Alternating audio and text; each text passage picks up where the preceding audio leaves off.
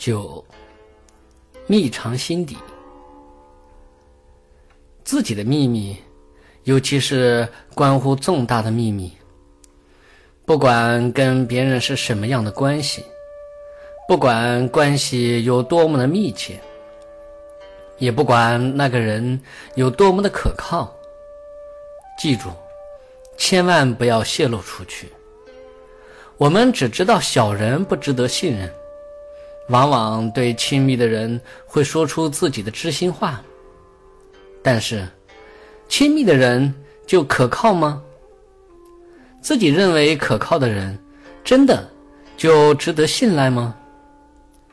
在金钱面前，在名利面前，是否每个人都能经得起诱惑呢？如果经不起诱惑，泄露了你的秘密。就有可能使你功亏一篑、身败名裂，所以，哪怕是自己最亲的人，也没有必要向他泄露秘密。秉性低劣的人，根本就不管他人的死活，一心只顾自己的利益。这种人一般都很反复无常，即使是自己的亲戚。或是极亲密之人，如果将秘密告诉了他，就有可能被他置于身败名裂的境地。有智慧的人考虑到这一点，就不会轻信这些人格低劣的人。虽然或许有亲戚的名分，或许关系极为密切，但为了保全自己和他人。对其一定慎护口言，这就是最好的方法。北魏末年，柔然、契丹等少数民族日渐强大，他们经常派兵侵扰中原地区，抢劫财物。北魏朝廷为了对付他们，常常大量征兵。加强北部边境的驻防。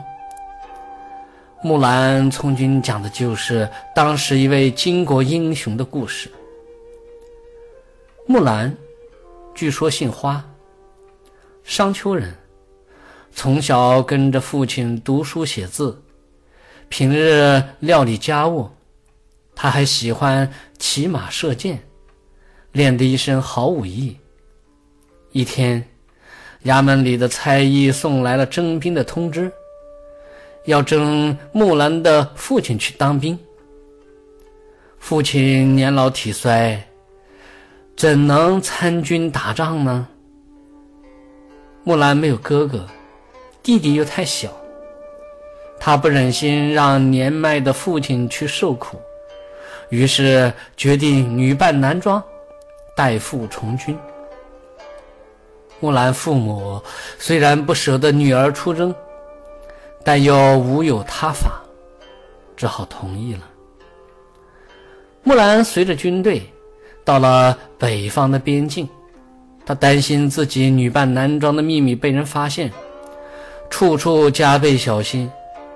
白天行军，一天要走一百多里路，木兰紧跟队伍，从不敢掉队。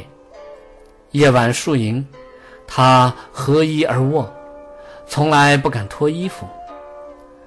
作战时总是冲插在前，从不表示懦弱。从军十二年，木兰屡建奇功，同伴们对他十分敬佩，赞扬他是个勇敢的好男儿。战争结束了。皇帝召见有功的将士，论功行赏。但木兰既不想做官儿，也不想要财物，他只希望得到一匹快马，好让他立刻回家。皇帝欣然答应，并派使者护送木兰回去。木兰回家后，脱下战袍，换上女装。梳好头发，出来向护送他回家的同伴们道谢。同伴们见木兰原是女儿身，都万分惊奇。没想到共同战斗十二年的战友，竟是一位漂亮的女子。花木兰的成功，关键在于她十二年中守住了自己的秘密，这需要多大的毅力啊！有些人认为，要让别人相信自己，虽然不要百分之百给他讲自己的秘密，但透露一点，会令他感觉自己备受信任。其实，这种想法往往是在出卖自己，因为哪怕是只言片语、旁敲侧击或隐语说明，别人也会对你的秘密有所了解。因此，不要把别人都当成傻子。保密，就是保持友谊最佳的方法。所以，关系密不密切，人格可不可靠，这都无关紧要。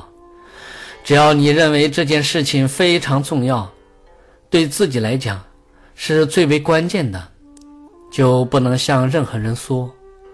哪怕是自己最亲密的人，人心叵测，将秘密留在心底，只有这样，自己才能立足于世间而达至不败。